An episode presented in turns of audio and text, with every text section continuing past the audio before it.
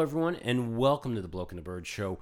Um, It's all your fault. it, it, it is. We're, we're really hopeful that the plague has finally run at least the worst of its course through the house.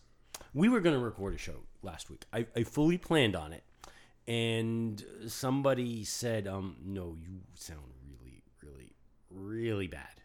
Well, basically, since you couldn't say two words in a row without sniffling, snorting, or coughing, it was not going to be pleasant for anybody, including me. True, and it wasn't even like you know a, a, a simple cough. It was more like parts of lung kind of cough. Well, yeah. The problem is we do have to repaint the entire room because your lung bits are all over the wall now. Well, you know these things happen. I did not want textured walls, and especially not lung textured walls. These things happen. You, you know what? what heartfelt. We we have to just say this.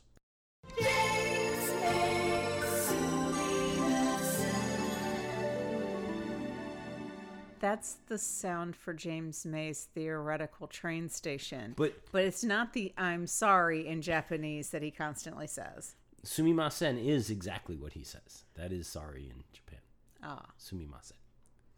So. Yes, go watch James May, Our Man in Japan on Amazon Prime Videos. It is actually really cute. don't watch it when you're sick and when making when, when it makes you laugh you cough because that makes it actually less enjoyable but it's it it's good Oh, is that why you kept coughing up a lung during the show? that was part of the reason why was I, I would laugh at something and it would hurt a lot So let's just review.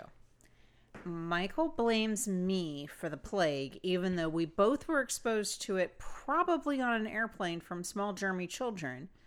I had the plague for maybe five days with no coughing involved.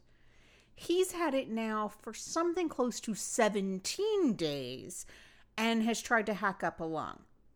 So i still It's say not it my was fault. your fault it's not my fault. it was your fault and your weakened immune system that allowed you to get it far worse than me, so not my fault.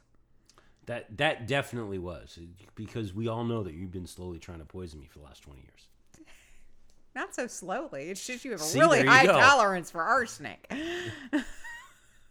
it took a long time to develop that tolerance too i'm glad i had it Someday I'm going to find your limit. hey Yeah. in actual news. Well, I don't even know if this is actual news, but You know what's really going to everybody be talked about awful? Is that someday you are going to get really, really sick and somebody's going to look at me and go, What did you give him? All because it was I've been, report. It, it was recorded. all because we've been joking about it for 20 something Yeah. years. Well, that'll be fun. Yeah, just like the time you changed the light bulb, and I was like, please don't die, so the police don't come and try to figure out how I pushed you down the stairs. Yeah, p- folks are gonna have to figure out how that worked. Yeah, that was the light bulb of death. Yes. Anyway, Okay, moving right along. I, well, I, I started with actual news, but I don't know if it really is actual news. So the uh, the new racetrack in, I, I'm assuming that it's Quadia. I, I, I don't Kadia. Q I D D I Y A. Kadia. Qadiyah. Okay. Yes. It's 30 miles uh, away from Riyadh, Saudi Arabia. Brand new track. Um, it's already hosting a round of Formula E and is part of a quote major new entertainment and commercial complex that is being built against the backdrop of a mountain range. Sounds beautiful. I, I, I was thinking it sounds like a certain failed track in Korea. Well, There's that. But or Qadiyah ka Kadia. Qadiyah uh, says that they will be ready to host a Formula One race from 2023. Okay. There should be a lot of money in that. There should be. Um, But pray tell, why are you actually interested in this? Because you don't normally care. I mean, we we do talk about these rumors when they pop up. I mean, we talked about Las Vegas. We're still talking about Miami. We talked about New Jersey. But honestly, really, the only reason why I care is because this track in particular and the, the layout that of the track that will be used for Formula One is not designed by Formula One's resident track designer Hermann Tilke. It Oh, is designed. Tilke. You know, I've heard it both ways. I think it's Tilke. It could be Tilke, it could be Tilke. Because I think he's Dutch. All right. You know, I should Hermann not be the didn't- one correcting your pronunciation. I know, it's funny. This is weird.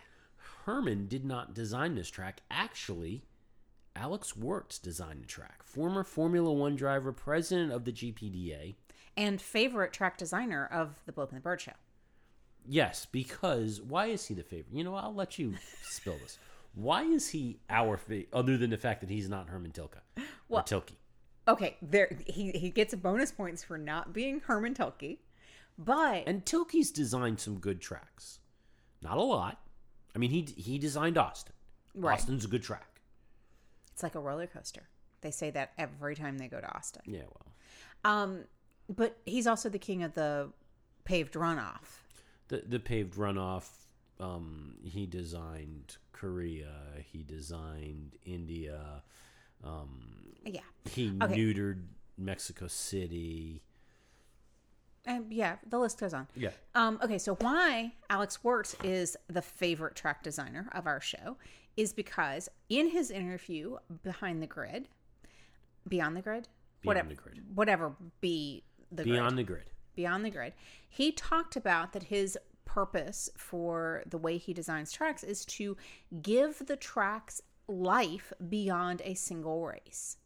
And the idea of making something sustainable and so that the track does not lose money because it's a large piece of land that is dedicated to a pretty narrow world um, is primary in his track designs and it's well thought out it's an incredibly good business model but he partners with these tracks not to mention the fact that he's actually kind of funny and he's really smart Yeah.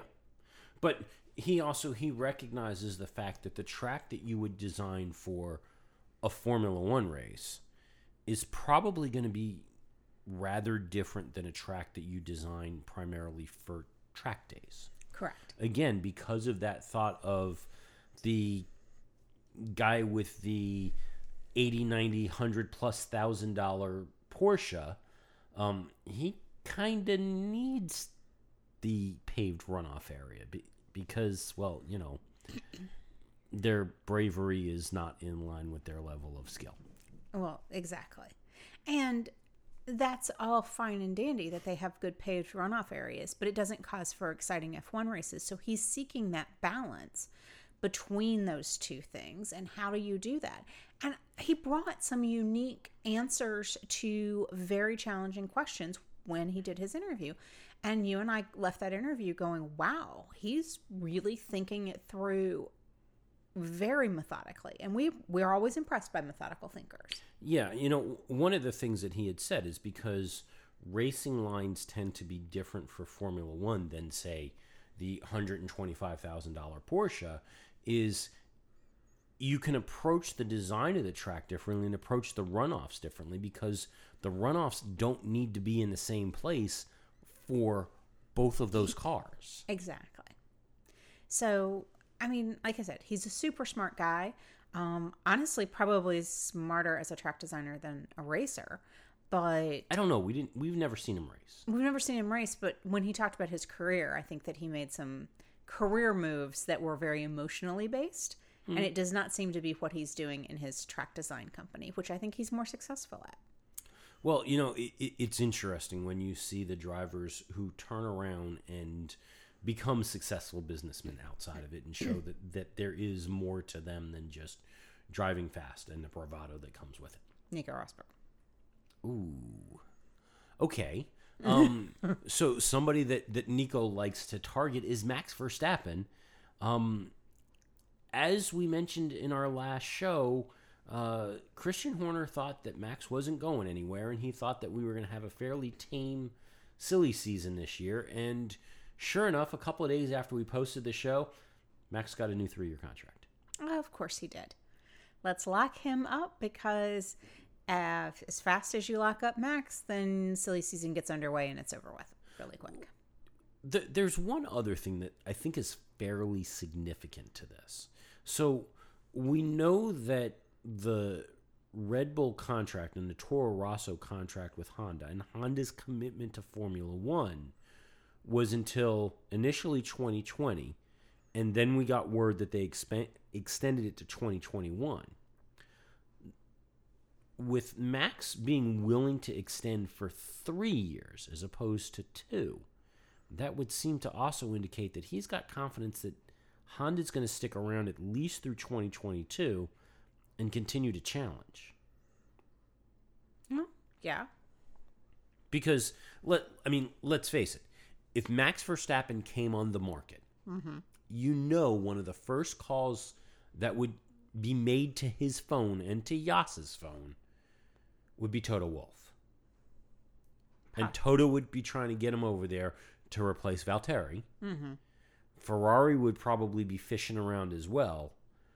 But the fact that Max has the confidence that Honda's going to stick around and Honda is going to position Red Bull to challenge, I think says quite a bit. Now, admittedly, when we heard Max talking when Honda first became the power supplier for Red Bull, we mocked incessantly.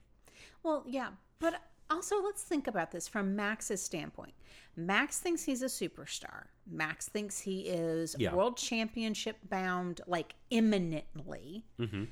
And I personally disagree. I think he's got a few years. He's he's an incredible driver. Do not misunderstand what I'm saying. But I think he's got a few years of maturity on his, on him that's going to be required. His need to his, his desire to go to let's say Mercedes to replace Valtteri might be hampered because he might not want to stand in Lewis's shadow quite so closely. I'm with a team like Mercedes, I'm not sure he would see it as standing in Lewis's shadow. I think he would see it more as he's got a teammate who will challenge him and that he can challenge. Well, he might go into it thinking that, oh, he could really push Lewis because now he'd be in the same power unit and mm-hmm. all of that. But the minute Lewis shows him up, he's going to be whining like nobody's business. I mean, that's my that's my concern is he can be top dog and be rocking it at Red Bull. He's going to have to work harder at either Ferrari or Mercedes. But it also that's not ans- Max's jam. but it also answers a question that he's got of who's the better driver. Yeah. And you put him you put him in that same car alongside Lewis where he can sit and challenge Lewis. He gets that answer one way or the other. But the problem is, Max couldn't handle finding out that he's not Oh, probably not. better driver. He, he- at least now it's still a question. Well, if I had the same car, I'd be, you know, up there too. And now it's a, it's it's an unprovable theory of Max's. The minute he's in the same car and he gets smoked by Lewis, or he gets smoked by Valtteri, and not by Valtteri, um, by Vettel. I mean, heck, he gets in the same car and gets smoked by Valtteri. He's gonna be screaming and whining. And Well, if he gets smoked by anybody, he will. and Jos will punch him.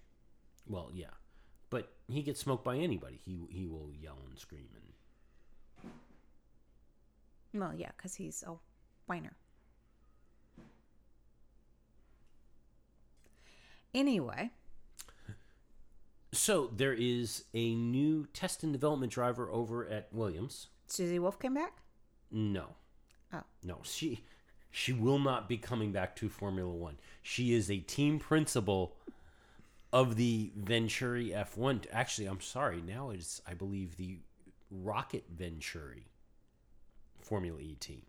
wow. because and, and I don't think we had mentioned this, but ROKiT, Williams' title sponsor, is now a title sponsor over at Venturi. I know that if Toto offered her Valtteri's seat, she'd come back to Formula One. I don't think she would. Honestly, I, I, I I don't. think she loves to drive. I think she loves to drive, but she has not been training at a Formula One level since she left Williams. True. And because of that, I don't think that she would rush to do that. Well, also, she stopped training when, you know, she got pregnant. Now, I don't know if there's going to be a, a sibling for Jack. I mean, we have not heard about her getting her license suspended again. Sure. But you know, if David Coulthard said, "Hey, let's go drive and race the champions," you know she she's right there. Oh yeah. And if DTM or somebody else called, she'd probably do that too. So let's. But anyway, new test and development driver over at Williams. Okay. Not Susie Wolff. Okay. Not at all. No, it is Israeli driver Ralph Nissany. Now, or excuse me, not Ralph, Roy Nissany. Oh. Sorry, big difference. Ralph's his older brother. Yeah, Ralph is his older brother. No, younger brother. Younger brother? Yeah. Oh yeah, Ralph's the uh, younger brother. Ralph's the younger brother. Definitely less accomplished brother. Now, Roy does have some experience in a Formula One car, Well, that's good. um, mainly doing additional test and development stuff. He he drove uh, for Williams in the Abu Dhabi test this past winter. Uh, he drove uh, Sauber at Valencia in 2014. Um, but his last racing experience was back in 2018, competing in Formula Two. Uh, finished 22nd overall and just scored a point. So I don't think it's likely that he's going to make it onto the track as a Williams driver or as a driver for anybody.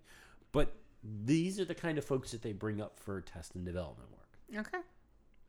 Much better than not a Formula One driver who came to Chicago. Well, yeah. I mean, I would prefer to have, well, Roy, but not Yes, Ralph. I mean, Ralph definitely not a Formula One driver. there is a much better chance, as Williams has seen, that Roy will be able to complete a lap in the Williams car without stalling it out. yes. Uh, he will also be uh, m- making a couple of outings in free practice one this year. Okay. But again, free practice one. Well, yeah. Also, uh, getting an increased role over at Williams. Again, not Susie Wolff. just to be clear, not Susie. But uh, W Series champion Jamie Chadwick. So we are getting a woman. Uh, yes, but this is a simulator program. Okay. Uh, so it doesn't look like that she'll be taking uh, the car onto the track. She'll be at several of the European Grand Prix. One of the things that I didn't realize about um, the W Series, and apparently it's the same with Formula 2, is that if you win the championship, you don't get to come back the following year and defend your championship. Now, Jamie will get to do it this year, but next year, if she wins the championship, she won't get to try and defend it to be a three time champion. Oh, why will she get to do it this year then? they hadn't cha- they hadn't updated the rules. Oh, okay. Basically, I think it's because they didn't know if the series would make it past a season. Um, and the other big news about the W series, um, W series will be one of the supporting races. The last two uh, rounds of the W series this year will be supporting races at the uh, U.S. Grand Prix in Austin and the Mexican Grand Prix. Oh, nice. So you want to see some really good lady drivers? You should go to those two races. Yeah. Um, also in junior driver development news, see where's trend here? Ah, I see. I see where we're going. Yeah. Um, Charles Leclerc, by the way, has a younger brother. Ralph, No, I've been waiting for this one. Art, Arthur, Arthur. Arthur. Oh. I mean, unless we want to call him Art, we could name him Art. Well, I don't know. But Art Leclerc or Arthur Leclerc, depending on what you want to do here. Well, the number of people that screw up Leclerc, um, yeah, we could go R Leclerc. Yeah. Arthur has been signed by Ferrari's junior driver development program. okay. So, well, I, I mean, hey, Well, I mean, somebody s- signed Ralf Schumacher. I mean, somebody signed people's younger brothers. Mick Schumacher. Well, Mick's the son, isn't he? Yes. Yeah, but And Mick's like doing well. Mick's in Formula Two, and it's He's growing into it. he's growing into it. But there is still talk of that the Schumacher name will probably propel him into a seat oh, yeah. at some point. Not yet. right. But the Schumacher name propelled Ralf into a seat too, and see how well he did with it. Ralf did okay. Not as good as Michael. He he deserved to be in Formula One much more than oh I don't know Pastor Maldonado. Wow, you didn't pull out your resident favorite punching bag, uh, Lance Stroll. Well, that was another one. I mean, he's so bad, Daddy had to buy him a team. Yeah. And Ralf has more podiums than Lance. Okay. I think Ralf actually has a couple of race wins under his belt. Okay. So, you know, kind of deserved to be there. And I know Pastor had a, a race win too. Yeah, Barcelona. Did you know that was like the best win Well, ever? You, you know, we could pick a couple of drivers from Marussia. They'd be another ones. That have more race wins than Lance? Yeah. Well, yeah. I mean, arguably, and and I hate to say it, but Lance has had more success on track than Narain Karthikeyan. Yes, but Narain had more K's in his name. True. I mean, when you have to go with something, I mean, there are the number of K's. Now, still in the sport, at least through this year, is Sergio Perez, since we're talking about Racing Point. So Sergio is watching very closely. You know, Sergio had his shot at the bigs, um, and it didn't go very well.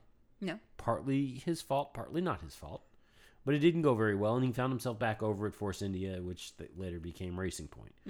Well, He was he's- the reason that became Racing Point. he was. Um, this is his 10th season in Formula One.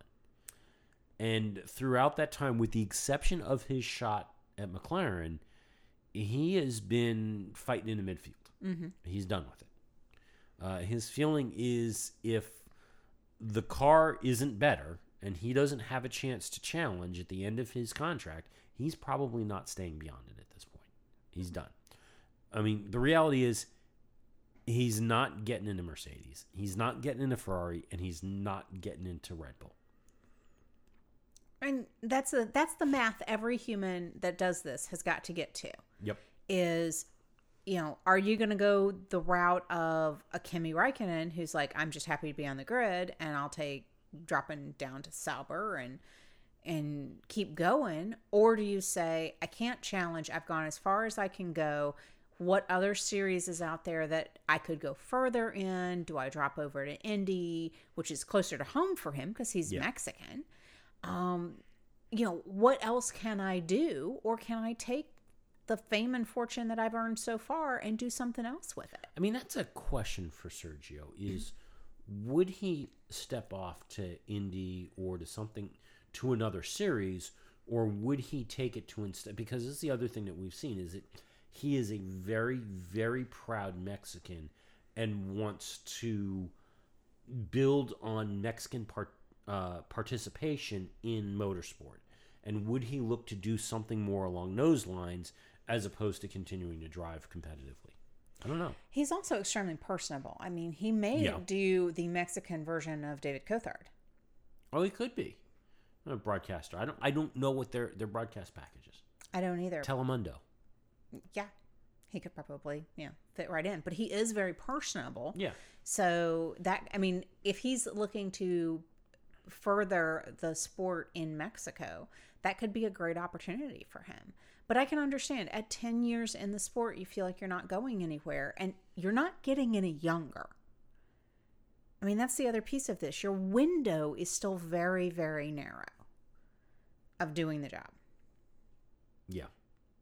Speaking of window narrowing to do the job, Sean Bratches. Eyebrows. We heard the rumors that it, he was on his way out the door, and it's looking more like it. That he Looking is. more like it, or it's like done now. Autosport says that Liberty has finalized the arrangements for his departure and said that he may be ex- that he's expected to step down as early as next week. Oh, wow.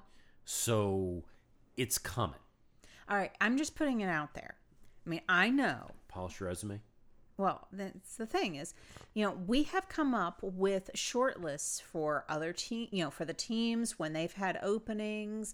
We've come up with short lists for technical directors. We've come up with, you know, No, not technical directors, just drivers.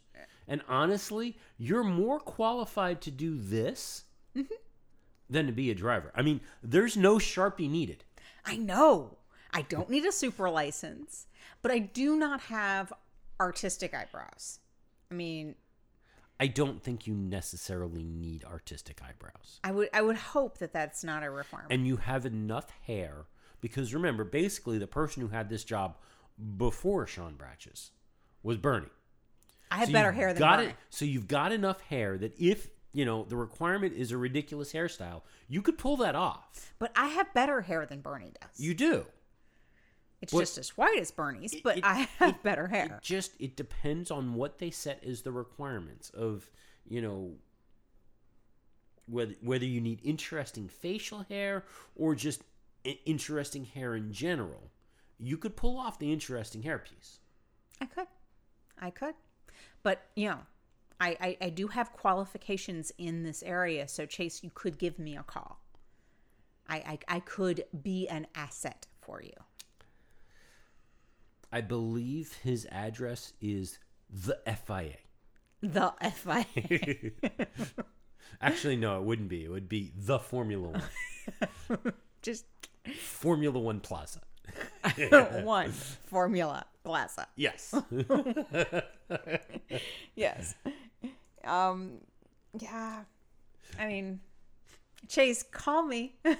so, speaking of the FIA, that could be a really interesting job interview, by the way. Do you think about that for a minute? it actually could be. Um, Jean Todt, president of the FIA.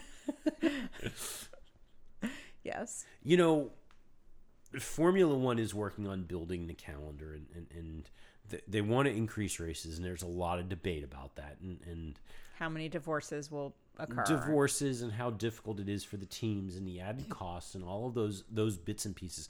And honestly, they're really valid concerns. And Jean Todt, if if you're not familiar with this, he's got a Formula One background. Mm-hmm. He ran the Ferrari team for quite a few years. I believe part of the time when they were still successful Ooh. well, more successful. So he, I mean, he knows about this. He, he he's been there. Um, he doesn't think that teams have any right to be upset over possible longer calendars. What potential logic could he be using to say that you don't have a right to be upset if there's a longer calendar? So his his full comments on this. I, I, I want to give the. I don't want to quote him out of line here. Okay. Okay. So he says, I think it will be a long process before being close to 25 races. Probably so much emphasis on speculating and assessing 25 races, and at the moment we should concentrate on 22, which is the situation.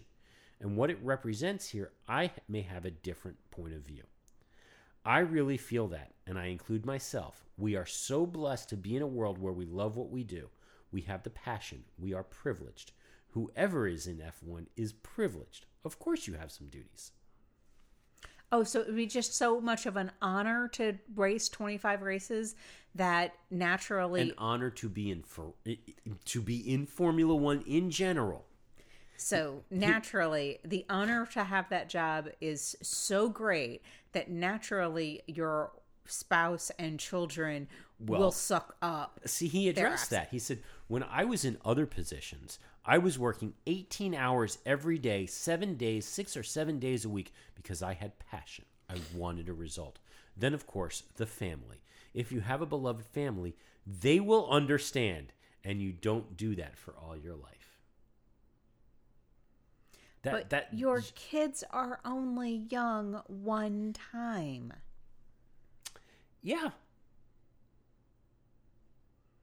And and to to go on further about How many times has he been how out, divorced? how out of touch he is. Oh. Oh yeah, because it gets better. Are we How- talking Bernie level out of touch? Oh, pretty damn close. Well, you know, because they're buds. He says, "Believe me, I do a lot in the other activities in my life where I see people. If they are blessed, they get thirty dollars a month in certain countries. So we should not forget that. You have an eight billion population, and you have eight hundred million people.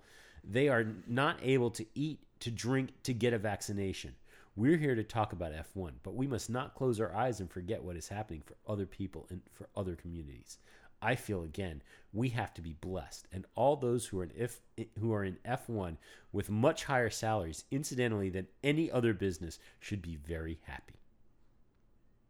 It doesn't mean that it's not hard working and all that, but simply assessing the position. Huh? That's what he says. we get paid really well and we love our job, so we should consider ourselves luckier than the folks who have nothing. And we should be good with 25 races a year. Huh? Did I not warn you? It was even more out of touch. I'm just trying to understand how that connection even like works in your head. Um yes, you're paid well. Yes, you are paid better than people that are in third world countries. Yes, all of those things are true. Yes, you're blessed. All of that is a true statement. But I'm fundamentally having a problem with the thought that that means that you should No. risk your family and your lifestyle. Wait, wait, wait. Let me translate it. You should eat all of your food because there are children starving in Africa. That, yeah. That's that's what he's saying. okay. Um. Yeah, he and Bernie could go to their own little private island together and never speak to the press again. It would be awesome. Yeah, but he is president of the FIA. The FIA. um. Maybe that should change. You know, he's on his third term because nobody else wants the job. You could apply. Um, I have to be. You have to be in charge of uh one of the national automobile clubs to be eligible to, to put your name in. Okay. I'm not going to take over AAA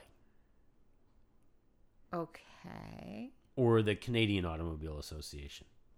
A. Yeah. So that kind of rules me out. And we don't live in Switzerland. No, we don't live in Switzerland. Um, I'm just thinking, you know, if you had leveraged your car club presidency correctly, you could be in line for this.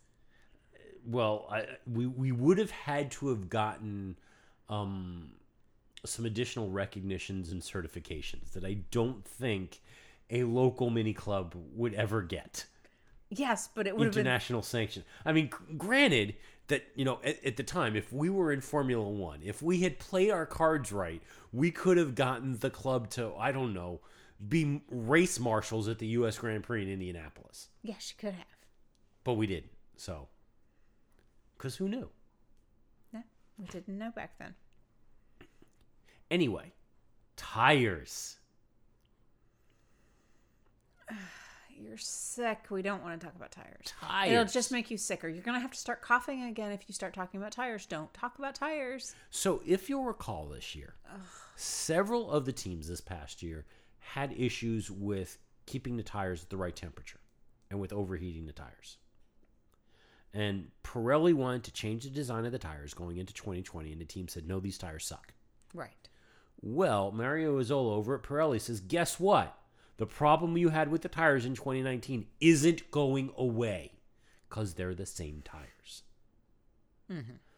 And by the way, the only tool that Pirelli has in order to deal with this is to increase tire pressures, which we know the teams absolutely hate. Uh huh. And of course, the only way they can make sure that the, the tires potentially have a chance of surviving their way around the banking at That's- Zandvoort, Going to be put in despite the fact that nobody wants the banking. it's in. Oh, they put the banking in. It- It's in. Uh, uh, um, was it Red Bull or was it Zandvoort who released? Either Red Bull or Zandvoort released video of Max driving what was probably a 2014 car. So I think it's three years old. You can do unlimited driving with driving a 2014 Red Bull uh, through the banking. It's done. It's in. It's finished. It's striped. oh, it's my. there. Now, I haven't heard comments from him one way or the other. It, I will say this in watching the video, it does look good. So, my hope is that because it is wider, it does, in fact, allow drivers to do what we think. They're actually talking that the banking may be sufficient enough to allow the, the cars to go through the turn with DRS open. Oh, wow. Yeah. Okay. That could Which- be interesting. could make things very interesting. It could actually make that a passing zone. That would be very interesting. Now, granted, it would be a DRS assisted passing zone, but it would be a passing zone. Yeah, but if it's passing, it could be interesting. It could be fun. Um, but it could also be nail bitingly scary too because it's banked. Um, anyway, and then there's tires that have to survive it. Mm-hmm. And the tires are going to have temperature problems. Yeah, I see this going very, very well this year. It is the song that never ends. Tires. Somebody started singing it, not knowing what it was. So, this past week, actually, no, it was last week. Last week. Wow. It was the Monday after we didn't record because I felt really bad. Because you were coughing up a lung. Yeah. Okay. So, the news outlets were all talking about how Lando Norris managed to accidentally leak the date of the car launch for McLaren this year. And in the history of things that are not a big deal to leak, I don't think the link, the date for a car launch is really that big of a deal. But okay, It is It's something. if the team's not ready to do it, because what they don't want to do is they don't want to have a car that's not ready to present, got it. because it, uh, it, it does have an impact. You know, it, the sponsors and everything. It is actually a kind of a big deal. Okay. Now, the details around the launch and what the car looks like and all that is, is a much bigger deal, but still. Okay. So what happened was, and what what got everybody spun up is, um, Lando Norris uh, did a live stream on McLaren's YouTube channel, uh, walking through the McLaren Technical Center, and it starts just like, and I'm not going to post a link to it only for the simple reason that it wasn't. You said it was super bouncy and it made you sick to your stomach. It, it, it was pretty close. If it had gone on much longer with him, I mean, there was a lot of whipping the camera around and, hey, look at this, and then whip back around and look at him, and whip back around and look at this person. And it was, but it, it was on the McLaren YouTube channel. It was a live stream on there. Um, starts off pretty average and understandable. Of you know, hey, let's go look at uh, the Avenue of Champions and how great is it to start the day looking at the Avenue of Champions. And he goes, you know, I'm going to take you around behind the scenes here at McLaren. They're letting me take over the, the channel to do that. Let's go pop into marketing and see what's going on. And he walks into this room. It's a, in, into a conference room, and it's the hey guys, how's it going? I'm, I'm streaming live on uh, on on YouTube, and he he shows the room and all the people sitting there, and on the screen at the front of the room, you know where your display screen would be for a conference, is a picture of a McLaren race car and says confidential MCL M- MC was it 30 this year? Or 34 whatever the number of car this year uh fan launch. Confidential. And hey what are you guys talking about? Oh we're just talking about the the launch this year. It, it, it's it's confidential. And lando goes oh I'm, we're, we're live on youtube. Don't show me any of your papers. And you see people start to flip stuff over and close laptops and stuff like that. And they're just chatting away and it, it, after a couple of minutes he goes again so you know what what's going on? What are we what are we doing? What are we working? And again it was you know we're just setting up the details for the the car launch. And lando goes oh it's february 13th right and the whole room gets really quiet and he goes well that's what Zak told me. It's february 13th and somebody goes oh maybe you should turn that off and the video gets cut. Mm-hmm. Which everyone start you know all the media outlets start going lando norris leaked out the, the the launch date. Lando you know. And mclaren not long afterwards put up a twitter post and confirmed it. it's going to be february 13th and their post was you heard it here first struck through and underneath that it said thanks lando mm-hmm. and Lando, about an hour or two later, did a video that said, "Yeah, you may have heard that I accidentally put this out," and he was announcing some contest that fans can go and be at the, the launch event, that kind of a thing. But as I was watching this, I'm like, "There's no way this is real. this can't be."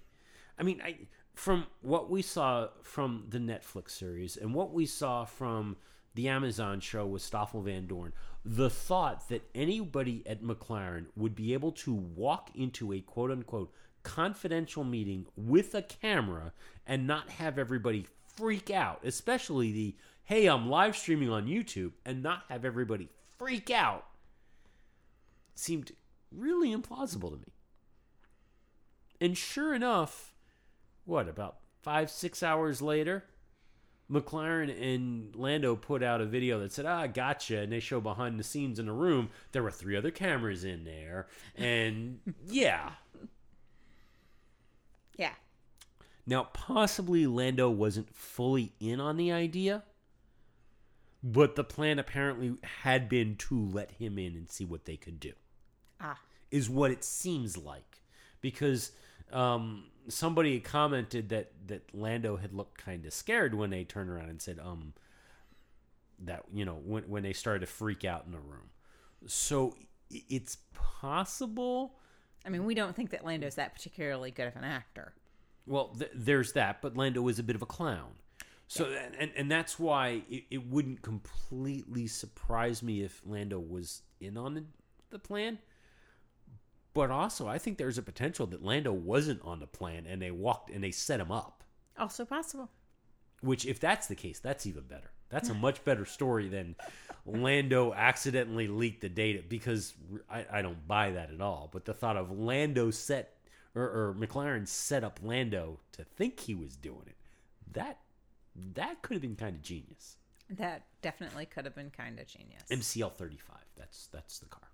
Okay. Um, but officially, February thirteenth is the date of the McLaren car launch. Okay. Possibly the most entertaining of the announcements of the car launches. Okay. Um, Mercedes will also be ruining Valentine's Day along with Toro Rosso, February 14th. They Hopefully will they'll do it earlier in the day and everybody can still go out to dinner at night. uh, probably uh, they're actually going to be doing a private uh, filming debut at Silverstone. Oh, okay. But I guess the press will be allowed to at least get pictures or something. Um, but February 14th, Renault has announced theirs. Uh, they will be on uh, February 12th at L'Atelier Renault on the Champs Elysees. Okay. Uh, Ferrari, as we mentioned on our other show, still tw- uh, February 11th. Uh, AlphaTauri still, uh, yeah, I said Toro Rosso, but it's AlphaTauri now. Uh, February 14th, uh, with our first preseason test, February 19th to the 21st, and the second, February 26th to the 28th. We are getting close. We are. Um, while we're talking about Renault, they're still You know tr- we're less than 60 days out from the Australian Grand Prix? Isn't that awesome? It is so awesome. I hate this time of year. And you know what? We'll be able to watch the Australian Grand Prix in our new media room. Surround sounds and everything. And you won't have to pause it when I have to go get a drink because we can see it in the bar. Yeah, we got to make sure that that's set up properly so you can see it. But that'll be pretty cool too. Yes. Anyway, Yes. Renault, uh, they are still evaluating their future in Formula One. Um, some of that has to do with um, a story you would have heard if we didn't have a problem with our recording last time. I was going to wonder if we were actually going to acknowledge I, I that kind of almost forgot about that that uh, because we we had spoken about Carlos Ghosn's escape from Japan in our in our last show. Mm-hmm. Um, you just didn't get to hear that story because we had a problem. Well, yeah, Something broke. something did not go as planned. Something broke. That had not gone well. um, but we had spoken about that. But as, as part of the restructuring and the work that has been done over at Renault to um, recover from all of the turmoil of Carlos Ghosn's departure from the organization, uh, they are doing a comprehensive review of all of their operations, including the Formula One team. And as we know, Renault has poured a ton of money into the facility, into the team, and they're not seeing a lot come out of it. Um, and there's also a lot of frustration over the fact that the team fell to fifth behind McLaren, their customer team, who, oh, by the way, isn't renewing the contract. So they will be their only Renault Yeah. engine on the grid. Yeah. Um, so depending on what happens with the, the 2021 regulations and whether or not it looks like the team is actually producing again in 2021 will probably be whether or not they're in the sport beyond 2021. I mean, I hate to say it, but when they're only supplying one team, it's not a big loss if you lose them as a manufacturer. No, it's not. And it's disappointing. I know. The other thing that uh, Cyril Abiteboul says is that um, the team can't use development and prep for 2021 as an excuse for 2020. No. They have to deliver anyway. And if they don't, coming out and saying that, well, you know, we focused our efforts on 2021, it ain't going to fly. I don't. I agree completely with his sentiment on that. So looking back a little bit, so 2019, as you'll recall, going into 2019, there was a bit of a change in aerodynamic rules. Yeah. The whole idea was to make it so that the cars could race closer together and to minimize the effect of the dirty air and, and the following mm-hmm. and improve the racing. Pat Symonds, formerly at Williams and now with the FIA, who was largely responsible for these rules, is now saying, yeah, these rules were probably a mistake. Because they didn't really, we, we rushed them through. They didn't really do what we wanted them to do. And we didn't really do any air tunnel testing. And we just kind of, yeah, we just kind of winged it. It didn't work. We made some assumptions. Mistakes were made. Yeah, pretty much.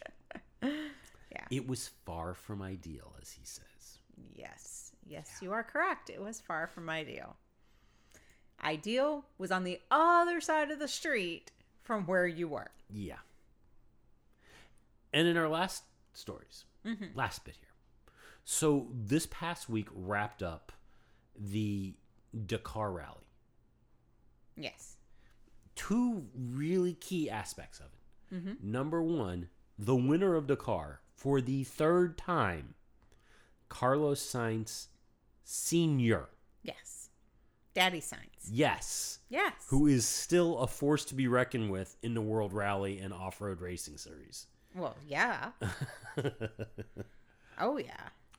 but you know it, it's very clear where carlos gets from by the way i believe he was driving a mini now if you looked at it you wouldn't think it was a mini but it was a it was the x-raid mini um, that was modified by john cooper works Okay. uh, but it looks nothing like a mini No. uh, also as you'll recall a participant in this year's dakar rally was fernando alonso Okay. By participant, given where he came, so Carlos Sainz Sr. was first. yeah And looking down the field, when you finally get down to Fernando's name, was he in the stands?